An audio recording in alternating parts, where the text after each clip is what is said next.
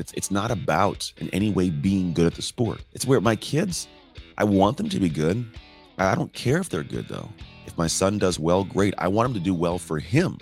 I want him to be proud of himself because it's all going to end someday. And at that point, we have to have the skill sets to continue to do what it took to get great at sports. All these things you learn in sports, if you can't then turn them and face them outward, you will fall on your face, even if you're good at the sport.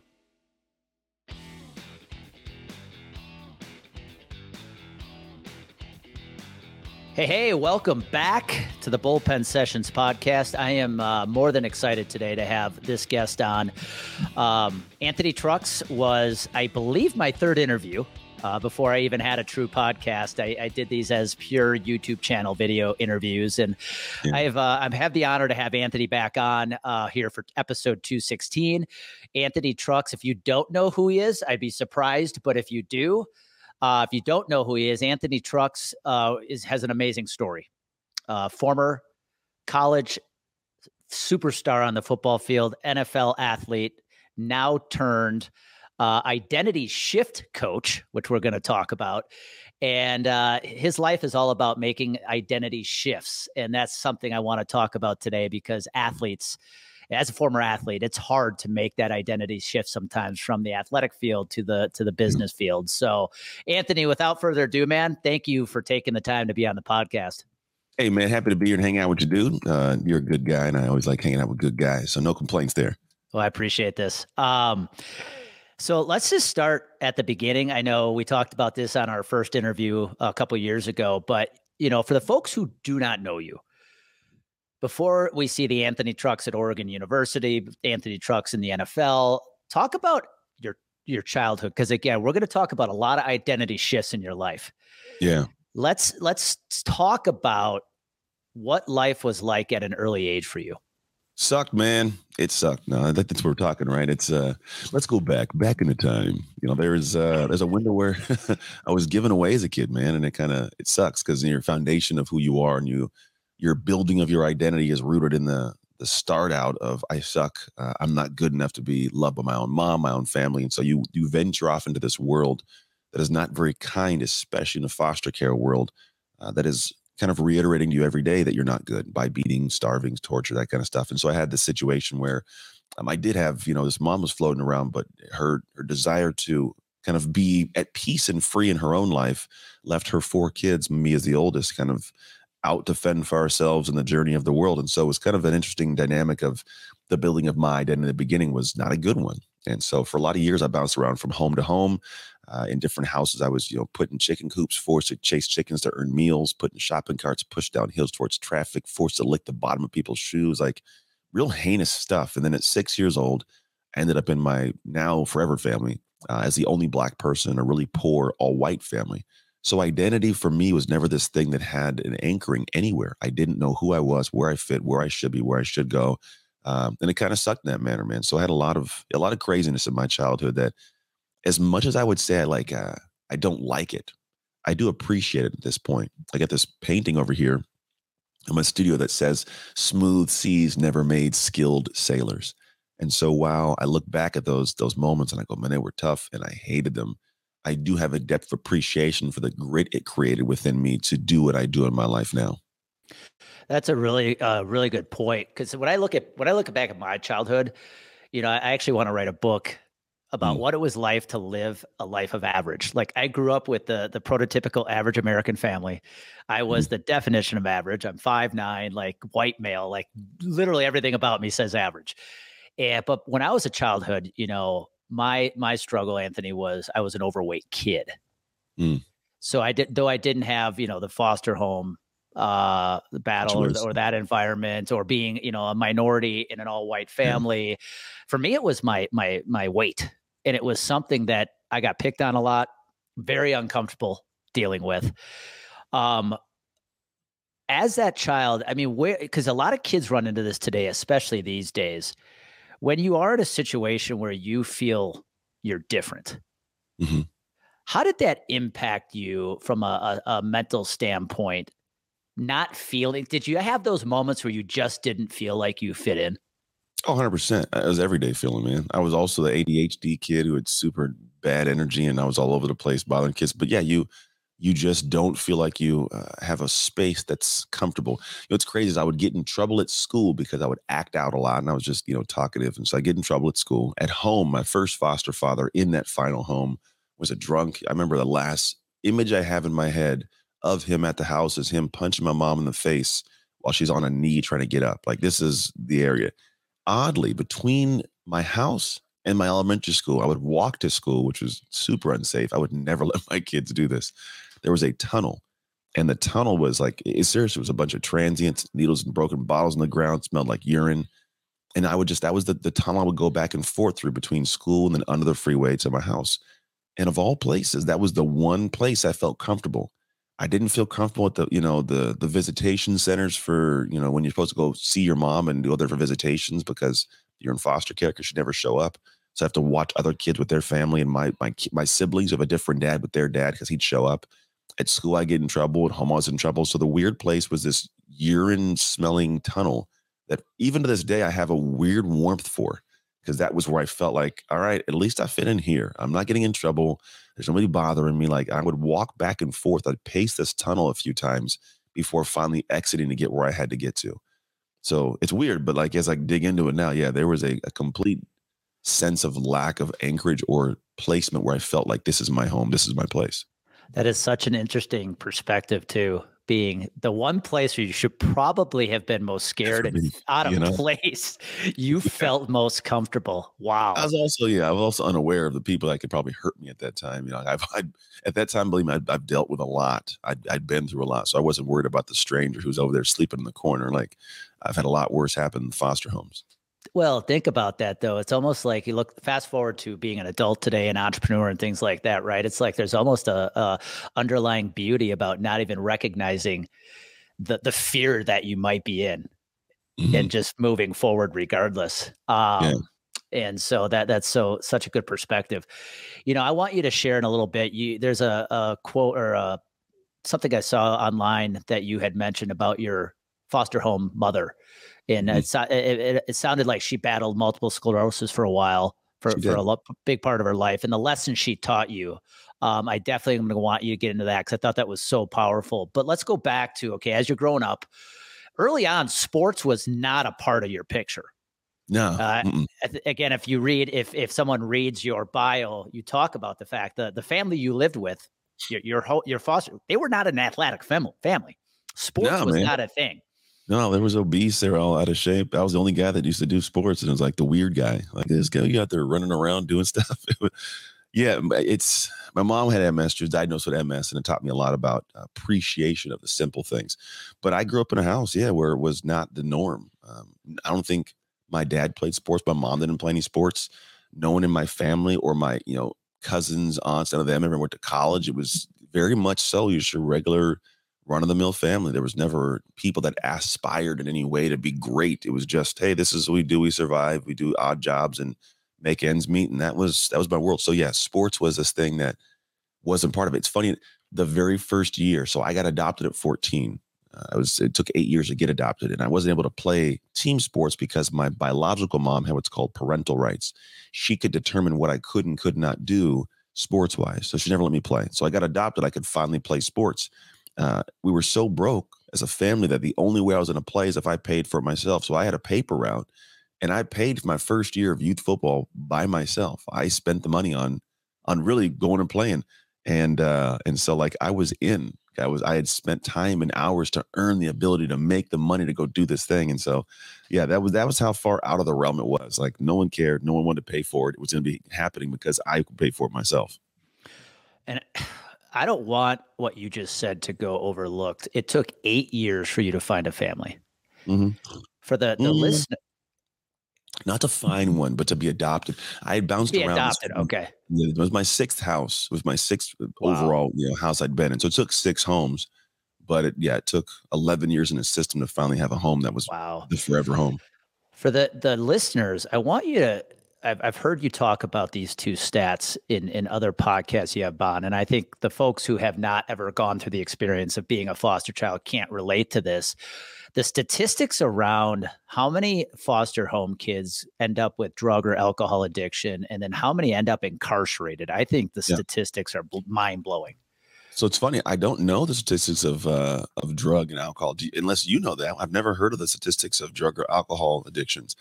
I would venture to say they're high. Uh, I, well, I do know the one for for prison. If you look at any prison in America, seventy five percent of the inmates have spent time in foster care. So three out of every four inmates have gone through the exact same upbringing that I went through, and and it sucks because the truth is a lot of these people are they're very we have very great survival skills I think that the separation that, in my opinion, leads to the the criminal aspect to it is I go, well, I have this great skills of of gift of gab communication. We're very good manipulators because we had to manipulate situations for safety. I had to analyze people and go, is this person going to help me? They're going to hurt me, and I would find ways to get what I wanted because I wasn't going to get given to me. So we we learn these these tactics, and then unfortunately we apply them to poor actions. And my thought is a lot of us, when we're going through that, we have this disdain for the world. I'm a child. I love my mom, and they get. I listen to my mom, so her her thoughts and expressions would lie to me and say the reason you're in foster care is because this family or the state or society or the, the judge, right? The reality is it was her fault. But as a kid, you want you want your mom to love you, so you listen to everything they say. And so she would demonize everybody but herself and the rest of the world. So I think what happens, these kids, they we get to this point we age out of the system or you know we end up being homeless and we had this thought of the world is bad the world is evil the world's the world's the reason i'm like this and i have these skill sets to do things i'm gonna go do things and i'm gonna and, and end up they eventually get caught and then end up in jail it's stealing cars or manipulating people taking money because it's just survival skills and i really think that if if they were to pause for a moment and realize the amazing superhuman skills we have because of this situation, you could have a ton of people doing some great positive things for the world. I think the only reason why I'm doing what I'm doing is I fell in love with something that that was positive. I fell in love with football, right? And it gave me this area where I could go in and, and create this sense of self-worth. I think it's also part of it, creating a sense of self-worth. And if you're around low life humans, because that's kind of what you've been growing up around, or because um, you know, you guys all collect together. Well, that person's sensationalization is, I robbed this house and I got this, and I robbed this car and I got, you know, they do this. What happens? And so over time, that pooling comes together, and we we get really good at bad things. And so, it, it unfortunately, I think is what feeds into the the prison system the way we see it. I didn't intend to ask you this question, and I hope I'm not too far off base. Did you? Do you ever? Are there times where you ever catch yourself thinking, had had you not found your adopted family, what life would be like for you today? Sometimes, sometimes, man, yeah. it's, it's extrapolation could be crazy. What if I got, you know, pinned to a different house? Well, mm, you know, because yeah. it was just a matter of checking boxes, and that was the one that was in the box. You know, I would never met my wife. I wouldn't have my kids. I wouldn't live in this town. It just is a, a ton of those critical, serendipitous moments in life. I, I don't know because I think for me, I'm gonna be dead honest too. This is funny. I'm gonna say this in real life. I think that had I not had I not gone through, I've always had this mentality. I've always been the, this mind. I was shaped in different manners by different people, but I could have always in my in my head always went the direction of being like a spy. Sounds super odd, bro, but I think my skill sets to I have a stature. I can communicate well and speak properly. Uh, I have the way of analyzing and processing things. I have a, a I have a sharp brain.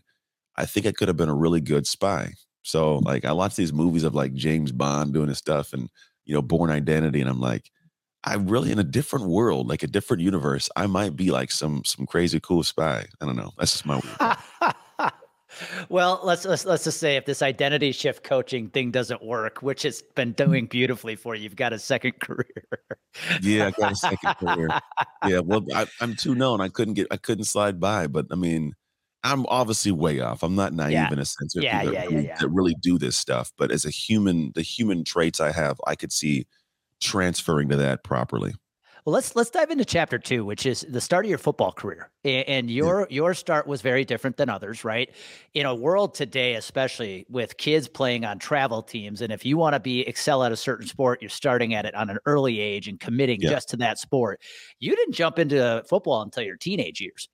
True. Yeah, I didn't. What was that like? What was that like? You're in Antioch, California, right? Yep. What was that like coming onto the football field for the first time? I think we said age 14. Yeah, it's 14 when I first played. Where some of these, a lot of these kids have probably been playing already. Did you? What did that? What was that like the first time oh, you stepped out on a football field? it sucked, man. I got I got beat up a lot. I, I, was not a good football player. I think there's this mentality that people have of like, oh, if you played in the NFL, you, you must have you know, been great from day one, a savant, some you know amazing. Nah, wasn't the case. I sucked for the first two years of my football career, and, and to be honest, it's because when I go out there, like I don't have the skills developed. If I'm playing recess, yeah, I can go and jump around and catch a football when I'm you know out at recess. But it's different when a helmet on, shoulder pads on, like running around and you don't have the confidence, you know. And these kids are out there, they're trying to hit you. That's just what tackle football is, it's tackling. And so, yeah, you, you have to find a way to dig into some part of your soul to stick in. I, I didn't have this quit mentality, thankfully. And so when it did get hard, I was still find ways to lean in. I just got angry.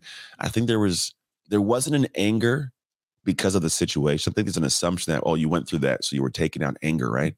I don't think that was part of it. I did have this pent up aggression that I, I enjoyed releasing in that manner, but it wasn't like I was anchoring to this moment of this guy did this to me. I'm going to get some get back on this kid. It was just I had the aggression the way anybody has it, and it was praised.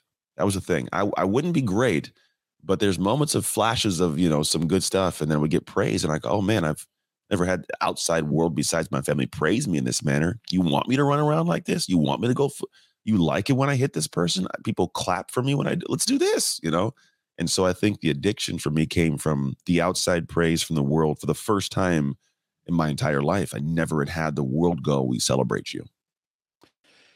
Yeah. I, again, that hits home for me because look, thinking about my, my childhood, Anthony, you know, again, being an overweight kid, I tried to hide from attention because yeah. often it was negative attention. But there was one place that I always felt at home, and that was on the pitcher's mound. I get it. Totally get it, man. And so, what advice? I'd love to know your thoughts on this because mm-hmm. so much has changed in the world of sports and youth sports. Because your career didn't start right away, early as a young child, what advice would you give parents today who may have that kid who hasn't tried or played a sport yet at age mm-hmm. 10, 12, 13, and they're already, they're already thinking it's too late? What advice would you give that family? I mean, it's not too late and it's not going to be good. And that's going to be life. And if you want your kid to be good in life, you better teach them how to do the things that are, that are like that journey because they're going to try a bunch of stuff, girlfriends, jobs, a bunch of different things, and they're going to suck at them. But if they can't learn how to suck and then stay in that pocket till they get great at it, they're going to have a horrible life. My son right now, I have a youngest son who's 13. My oldest is in college. He's a freshman, sorry, in uh, University of Oregon running track. And the main things I'm trying to get them to understand is just how to do hard work it's frequently a conversation in my household about the the separation I believe between success or lack of success, joy or lack of joy is it's can you do hard things? Because you can tie it to the success in life of can I do the hard thing of focusing, staying, staying consistent, staying disciplined when everybody else would want to quit. You can also tie it to I'm in a relationship and I hate the relationship and I'm not happy in it, but you can't do the hard thing of leaving it or speaking your mind or holding your ground. And so I think sports is an amazing microcosm of the world. It's this this little environment where you're forced to be subjected to pain, physical and mental and emotional at times, how to navigate those moments properly or in ways that benefit you, not shut down completely, how to take feedback without it being something that breaks your soul, how to communicate with other people, how to work with other people, like all these little things that it's it's not about in any way being good at the sport. It sounds odd. Like I, I don't, it's where my kids, I want them to be good. I don't care if they're good though. I don't have to live vicariously through my children. I've done my sports thing. My wife does her thing. If my son does well, great. I want him to do well for him. I want him to be proud of himself because it's all going to end someday. The, the sports is all going to stop and come to a screeching halt. And at that point, we have to have the skill sets to continue to do what it took to get great at sports, which was have communication with people, take feedback, do hard things. All these things you learn in sports, if you can't then turn them and face them outward, you will fall on your face, even if you're good at the sport. It's exactly why this podcast exists, man. Because sports teaches us so much about business and life. Um, yeah, that the lessons we learn. Now, I heard a crazy story. Correct me if I'm wrong on this. All right. So, your son is running track at Oregon, and for the folks who yeah. may not be all too familiar with NCAA track, that's no mm-hmm. joke. I mean, when you talk about the blue blood track organizations, Oregon's at the top. It is Tracktown USA, man. Did I hear a story that you found out your wife actually has some eligibility left, and and you have this crazy idea to have her go run at at Oregon? Oh, wasn't my idea. That wasn't my idea. Don't hold on. that wasn't. But no, yeah, she she didn't. So we had our son sophomore year in college at the University of Oregon. We both were there. I was playing football. She was in high school, the senior athlete of the year. So she's an athlete. Ran you know track, did soccer, softball. But when we went to college, she just stopped playing sports altogether. Completely stopped. Had her son, and then um, you know at a certain point in time through her journey, she got into masters track when you're 35 and above. So 35 years old, we found out like you can go do old people track. That's the best way to say it. All the way up until you're whatever age, 100 something years old, you can run. And the same process, a discussion popped up because we were getting our son some training for track, and we're like, you know, finding out that if your your sports clock never started in college, you can do sports because it's different than starting and doing school. So she's like, already has her master's, and she's like, all right, well, I'm, I'm going to go and do tracks. There's a local junior college nearby, and they have a decent track team. And so she, for the last two years, her second year now, she's going to start her second year of track. Last year, her technically freshman year, um, went to the state meet, took like second and third across the board and everything she did, smoking these kids that are like 20 years younger. And technically, if she wanted to, she could go and run track with her son at the division one level because she's got times that are quality enough to get her in to go run there. So weird dynamic, dude. Not, that, not it, you know. that is uh that is the the epic example of age does not matter. That is that yeah, is dude. awesome. Well, let's talk about your football career. So you had a successful high school career. You now find yourself on scholarship at the University of Oregon. Now, mm-hmm. will we will mention for the folks who love college football, this was before the fancy uniforms way before when we were getting gritty, dog. I wasn't worried about them socks and them gloves, dog. Yeah, but it was, it was a good time. And we, when did you realize, you know, you're playing big time Power Five football in the mm-hmm. Pac 10 at that time? I don't think it was quite the Pac 12 yet. It was 10. Uh, um, all Pac 10 honors. In fact, mm-hmm. you're still on the, the career record boards at University of Oregon for sacks, yeah. things like that. When did you realize the NFL might be an opportunity? I don't know. It's funny as you say the whole Power Five. I didn't even know I had no idea the the brevity of what I was getting into because when again I was the only athlete of my family. Nobody knew when I was looking at colleges. My mom and dad didn't even help. They loved me, but they were like, "We don't know anything about this, so like, let us know what you choose." so I'm out here running the whole recruiting gamut by myself, a little 18 year old kid navigating stuff, doing you know, God knows, trying to figure out how to find the best fit for myself. And it was very transparent that I was gonna have to do it on my own. But I kind of been doing that for the longest time. Uh, and then I get to the, level of of college, and I get there, and even then, I'm not. You're not really aware of the depth and how much money and that goes into it. It's just like, oh, it's it's football, and there's school involved, you know. So I go up there because no one around my world had really outlined it for me. Like he, no one in my literally in my world at all was explained. Like you're going to a a program that is this next step to the NFL. So I get there, and and all I do, I just I know how to lean into things, man. I just know how to say I want this, and then lean in, and so it wasn't probably until my junior year that I had this like anchoring. All of a sudden, it hit like, "Hey, dude, you could play in the NFL." Like that was a weird. It was a weird moment. Like, do you know that? I was like, I didn't know I could do that. And my coach at one point was like, "Well, just you know, most people that come here, they're coming here because they want to play in the NFL. And if you're not trying to play in the NFL, this might not have been the school for you. And I go, no, no, it's not the case. I'm balling. Don't get that twisted. I just didn't know that the, the balling could lead to me balling in the league, you know? So it was like my junior year where I was like, oh damn, like there's a, a possibility I could play at the highest level in the world for this sport. And and yeah, a little, a little bit more came out of me, a little more, you know, focus, attention to detail, and I, I turned it on. So yeah, my senior year in the Pac-10, I led the Pac-10 in sacks, tackles for loss, forced fumbles, fumbles recovered, and I was like sixth in total tackles. But I missed an entire football game in the season because my I had a high ankle sprain against USC. But yeah, bro, I balled, man. But that the league came in the, the framing not until my junior year. Well, you know, again, so much, so many memories you're bringing back for me because I remember my senior year at, at University of Wisconsin Milwaukee. I, I honestly, Anthony didn't think I had a shot at playing Major League Baseball, getting drafted. Mm-hmm. But I remember yeah. in uh, in one of my bullpen sessions with my pitching coach mid mid season senior year, he just casually said to me, he said, "Hey man, you keep having the year you're having, you're probably going to get drafted at the end of the year." Hmm. And I just remember when he said that, all of a sudden, like it all clicked. It was like, "Holy cow!" Like yeah this is a chance this is an opportunity yeah. and and uh, so thank you for sharing that because because like i said i remember that moment like it was yesterday So let's talk about your NFL career. You know, yeah. you spent time with um, the Buccaneers, the Steelers, and the Redskins. Yeah. Unfortunately, the career ended with a, a career-ending injury.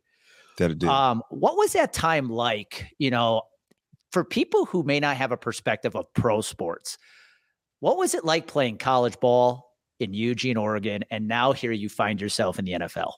Yeah, it was. uh You know, it's it's a step, but it's not as bad as most people would think. I think that the step from high school to college is worse than college to the pros. And and I know some people will push back on that because they go, "Oh, the pros the highest level." I go, "Yeah, but it depends on what level you were at prior to getting there. You got to realize I was playing Reggie Bush and Matt Leinart. I was running I, my last game of my college career. I got this big whale trophy you see right here because we were, I was against Adrian Peterson. You know, so it's like I'm I'm against those guys. When you're in high school, there's so many high schools and they're all spread out, and so you may play local guys, but of the local guys, one maybe two that are you know going to go to the level that I went to. So I wasn't really around that. So it was a it was a shock. I'm like, oh, I got to learn a true defense, and I got to I got to prepare them. I can't miss ever miss a practice, and then I got to be dialed in the school. The, the, the stringent aspect from high school to that was a big climb, and so going into that, I think there was a bigger climb for me to get adjusted to the speed and the tempo of the game of college level at that level, Division One college level. But then I think that the difference what took place from college to the pros was everybody is a phenomenal athlete. Everybody, they're fast, they're they're the best of the best They've they've all done that. They're they're gritty. They got families. You got when you're in college, like I'm gonna be there for four years. When I'm in the NFL, I might be here for a day and they're gonna cut me tomorrow and send me home, right? And whenever I'm going for a job, it's just a dude, it's just a guy, you know, another college kid. I'm trying to take his job. When I'm going for your job, it's just to feed your family. If I if I take your job, your family don't eat. You don't got to. You got to go back to the real world, and nobody wants to do that. So it's grittier at that level. That the the speed of the game it it's crazy is like is a lot more processing of the mind and knowing your job and not making mistakes. The intensity and attention to detail is way higher at the NFL level than at college. Not that college, you're not trying to be dialed in, but you can get away with a couple things. The league, if you keep messing up, they find somebody who won't. And on top of that, even if you're doing it right, it's me versus this guy next to me, and, and I'm trying to trying to make you look bad, so you have to go home and never come back. But afterwards, hey, let's go grab a burger together, man. Like it's a it's a weird dynamic of how you have your teammates, but you're competing for a job to feed and support your entire family and your world. So the dynamic is it's crazy. It's hard to step into the emotions of it for someone that isn't in it. Cause every I'll tell you this every single day, bro, it is just it's it's tension filled. Like you get to have mm-hmm. like there's tension to it. And if you can't endure that tension, you will never survive. It's why I failed, man. Um, when I look at my baseball, pro baseball career, I was a free agent, so I didn't get drafted. I signed as a free agent, and I remember waking up every day, Anthony, going onto the baseball field because in baseball you're playing day after day after day, right? Mm-hmm. But every day I felt like I had to be perfect because yeah. in the back of my head I said it's not hard to cut a free agent. No, it's not. They didn't want you there in the first place. You got to show up. And so, yeah, man, I totally get that. You know, and here's what I love about your story so far. Like, talk about the identity shifts, right? Oh you, yeah, yeah, You start off in the foster system, then you're mm-hmm. the only black kid in a white family. Then yeah. you're the only kid on the field who probably hasn't played football yet. Now you're starring on the field.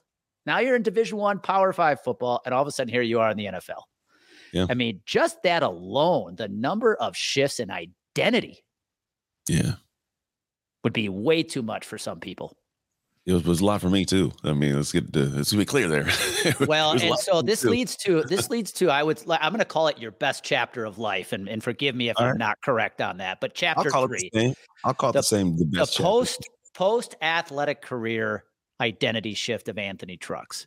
Yeah, because what you're doing today is nothing short of phenomenal, and but it also required several identity shifts shortly after your NFL career was over to what you do today. Kind of walk yeah. us through that because there were highs, there there've been a lot of highs, but there's also been some lows. Yeah, I mean, I think the thing for me is is we all come out of something we've been doing it for a while, and when you can't do that thing you've been doing, you go, well, well, who am I without this thing? And and that was the biggest question I didn't have an answer for, and none of us have an answer for when we're when NFL, professional sports, whatever it is what you find is every day somebody is saying, here, show up, and even military, is be here at this time. We're doing this at six. We're doing this at seven. We're doing that at eight. You can do this for from eight to 10, be back here, do this at 11, like your whole entire life. And then they say, all right, you're done. You go home and you have to figure the schedule out. I mean, you have great tools that you can work hard and focus, but it's hard to figure out what to focus on, what I should work hard on, where should I allocate my morning, my evening, what do I do? And so we go out there, and then on top of that, what we know how to do that gave us self esteem and drive, we can't do anymore. I can't run around and hit people. You know, like I'm not gonna, I'd get in trouble. I'd go to jail. So now I gotta go, well, what do I do without this game anymore? And you fall into this really low, low. And I did, man. I, I ended up, you know, had a couple more kids with my wife and ended up getting to a point where I had an ugly divorce. I wasn't a present father. My gym business I'd opened up wasn't doing very well. Like it was just all over the place, man. And for a good chunk of years, I really was just floating. Like it all fell apart and I was just floating, trying to figure out what in the world do I do with my life. And it took probably about, for me leaving the NFL to figuring it out was about eight years like genuinely eight years of like what what do i do and so uh, the journey for me was long and arduous and it was riddled with like even one point suicidal like i don't want to do this thing if this is what life is after the game like i don't want this and it took me getting to a point of having a realization that i wrote about actually in my book and it was a, it came out of my mouth randomly in like a podcast while I was writing the book, and someone goes, "Oh, I love that," and I go, "Okay, I'm putting the book." But I realized that, that there's this concept of the fruit of our labor. Football, I'm the fruit. I'm the apple. Football was this amazing thing, and so I was football, and I was this fruit. And when the fruit fell off the tree, the apple can stay for a little bit. I could hang for a couple years and do my thing, but after a while, that apple rots, you know, and and you feel rotten if you can't play the game or do the job or you sold the business and you don't have that business anymore whatever it is that a business failed it's like this ah, who am i? And so what, what i realized is my entire life beyond the game i had fallen apart in all areas of my life because i didn't realize one genuinely true concept which was i was never the apple or the fruit. I we have always been the tree the tree created the fruit of football, the fruit of my marriage, the fruit of being a parent, the fruit of my health that the tree did. And when I was only focused on the one piece of fruit, I lost sight of the tree. So I didn't take care of the tree. I didn't water the tree. I was worried about the one piece of fruit. And so all of a sudden, in my neglecting, the marriage falls apart, the parenting falls apart, the health falls apart, the business falls apart. And it wasn't until I woke up in 2016 and go, oh, this is something's off. That I was like, I realized some of this. I go, I gotta, I gotta fix this because I'm the common denominator in all of my problems. Whether I've allowed it or I've created it is me. And so when I went back and took care of the tree again, now things came back to fruitful, right? I have sweeter and more abundant fruit in my life. Now I'm remarried to my ex wife in an amazing marriage. I got happy, healthy, joyous kids that are present. They know I'm present and I'm with them. I have a business where I serve people. I take care of myself. So I'm going to hopefully live a good chunk of time. And all these things came because I took care of the tree. And to be quite honest, I would much rather have this life than the NFL life. I'm not riddled with tension to make money or, you know, this pressure every single day that that that created. Don't have to worry about my health and getting hurt and tearing shoulders. I'm not away from the house for, you know, 10 months out of the year. It's a vastly different, enjoyable experience because I learned how to take care of the tree. I love that. That's awesome. Um, and I think you hit upon something so many athletes especially struggle with is that identity yeah. of who am I? You know, once once that sport is over. And I have so many questions I want to ask after this because here you are today now, uh, an identity shift coach, right? And for the layperson listening, they're probably going, "All right, what in the world is an identity is shift coach?" So, so yeah. give us an explanation of, of the work you do today, because I think yeah. it's fascinating. When we'll lay out the, the we'll call it, we'll cast the outside part of it, where we're going towards, and then it'll lay into what I do, because identity is this thing that really is the core of all of it. We've all we're all wired to do something. If anybody was presented with a certain situation, all of us, based on our wiring, would respond in a certain way Somebody sees something, they go, oh, opportunity. Somebody else goes and goes, oh, horrible situation. It's a matter of how you're wired. And that wiring is your identity. It's who you are when you're not thinking about who you are. It's the natural flow to who who your humanity is in the real time moments. You may, in hindsight, go, oh, "I wish I wouldn't have done that," but who would the person who did that? That's really you. And so that that you has created the life you're living. So if you have a certain amount of money, certain amount of joy, health, fit, whatever it is, if you want to increase any of those, have more joy, there's going to be things that are outside your current identity and they happen in characteristics. We call it out of character actions. There is a character in the world that does certain things that actually come to pass because of who they are. That's why there's that great statement that says the first achievement is difficult, the next one is inevitable. It's because the first achievement you had to do out of character, uncomfortable, unconfident things that wired you to get to the point of having the achievement. Now that you're wired that way, you stay like that. So you can maintain and, and actually progress up at some point because that thing that that was out of character, it's now who you are, right? Same with football for all of us, parenting. The problem is the way you get there. And this is where I come into play. If we're talking about identity as the goal, I talk about it like the shine. We all want to shine. When I was a kid, I wanted to shine. Man, I want to shine in the football field, on the stage. I want to, even now, I want to shine, right? Well, the idea of shining is that that's your identity going into the world and saying, look at me, I'm dope. What I come and do is go, well, how do we get there? I need to shift your identity. Now, that is something that can be long, convoluted, crazy, but it's actually pretty simple. And it's actually what we, we teach. The wiring is the key. If I in the past have wired to get to the point of doing this and I'm at this level, well, how do I how do I rewire? There's one way that we all wire and rewire experience literally physical experiences that we've gone through. If I see something that doesn't scare me, it's because I've experienced it before and I go, I learned how to do that. If I see something and and it's like it's not a big deal, it's because I've been wired a certain way to handle that, right? So if if I look at that experience, the problem is there's two ways it happens. It either happens on demand or when crap hits the fan. Some survival situation, I need to make money and my kid is sick. I mess this up and I'm I'm I'm trying to figure it out. So I'll thrust myself to make sure I don't lose everything. And so it's just when crap hits the fan, but it's not a way to actually progressively build your life and achieve great things. I found you should do it on demand, your own choice. And then I had this realization that those moments when you're wiring, they're not usually in the light when you're shining, they're in the dark. When I was 15, one of the biggest things that separated me from 15, uh, being a horrible athlete to being great, was one window of time, an off season from freshman to sophomore year. And what I learned to do was I go, I, I want to be great. I don't what it looks like. I, I, just I know I have to catch footballs, run routes, lift weights, but I don't do that. That's gonna be weird. But I started doing it. I got ridiculed. I got made fun of. People, you know, like it was hard. It wasn't me to lift weights. I was a skinny kid. It wasn't me to run routes, or, right? But I did this stuff. And the more I did it, the more I became the person who does it. And then what happened, I came to the very next year, my sophomore year, and I had this mentality that changed my entire life. And it was I have done too much work in the dark for you to take what is mine in the light. And that simple mentality made me fight and compete with conviction for what I wanted. I had done what I call as dark work. And for me, that is the dark work that wires you. It's called a dark work experience. So the work I do is I help people for the first time create their own on demand dark work experience. I guide people through how do we set this up properly? What, how do you want to shine? What identity do you want to have? How do you want to step into the world to where you have this competitive drive where I have conviction to not lose the girl, lose the job, lose the sale, lose the business, whatever it is, because I've already done the work in the dark. You aren't taking what's already mine. But I got to set that up properly.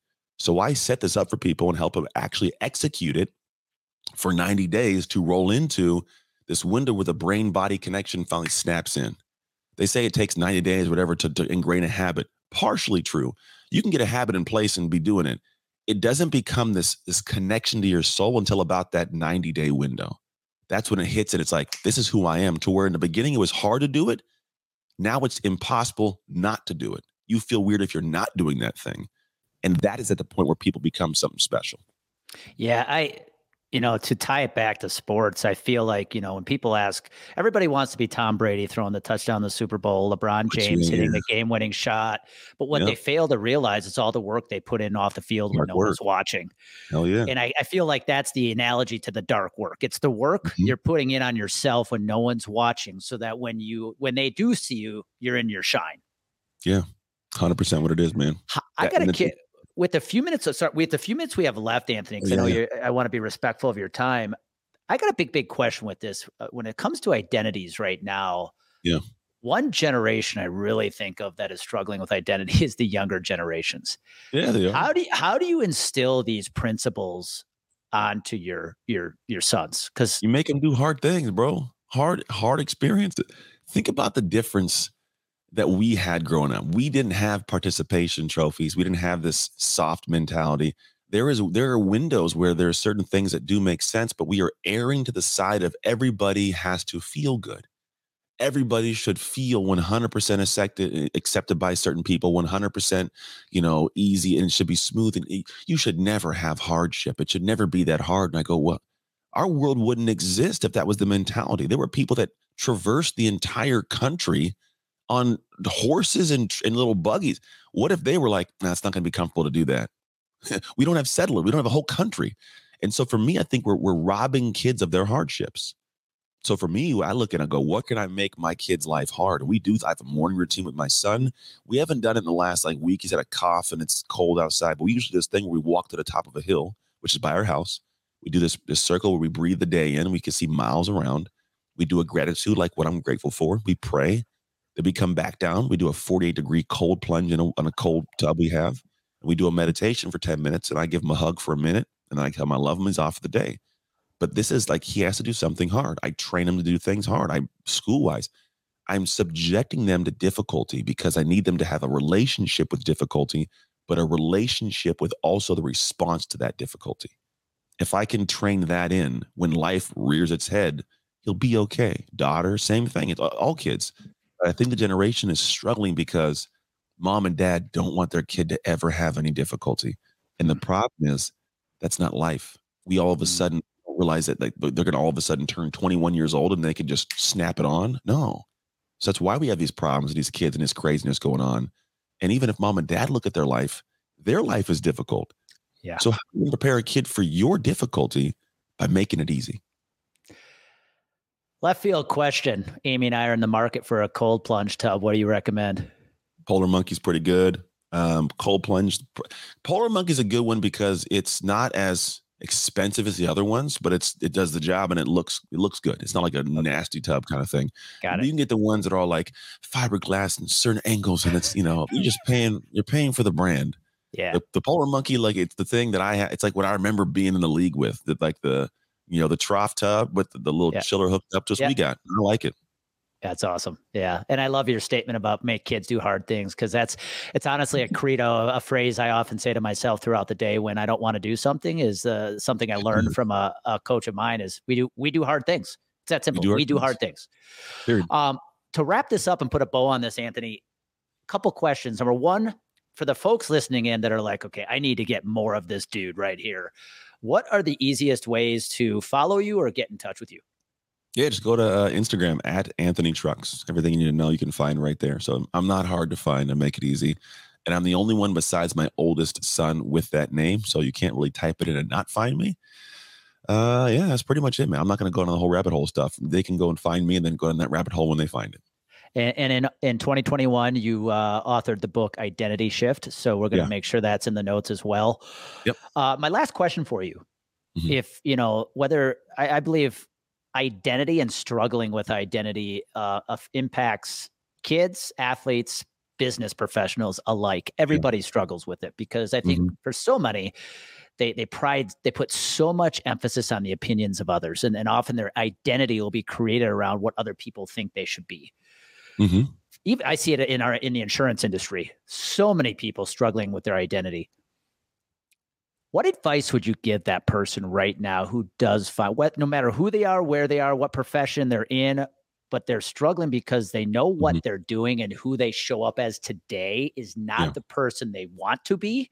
Mm-hmm. What's one piece of advice you'd give them?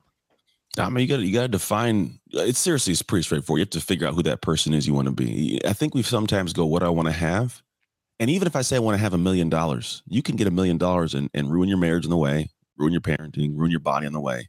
It's really got to be a who do I want to be? And that person you want to be can have the money you want, can have the body you want. You got to figure out who they are. Then ask yourself a simple question What would that person do right now in this moment?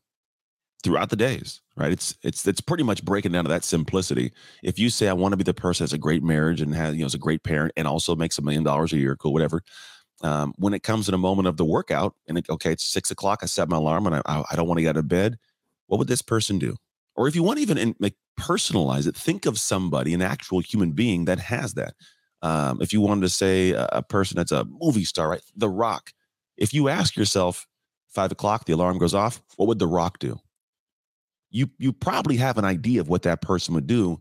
Now you just do that thing. You don't negotiate. You don't try to. I'm not that. No, you're okay. If I want to have what that human being has, I got to do what that human being does. And in this moment, that's what they do.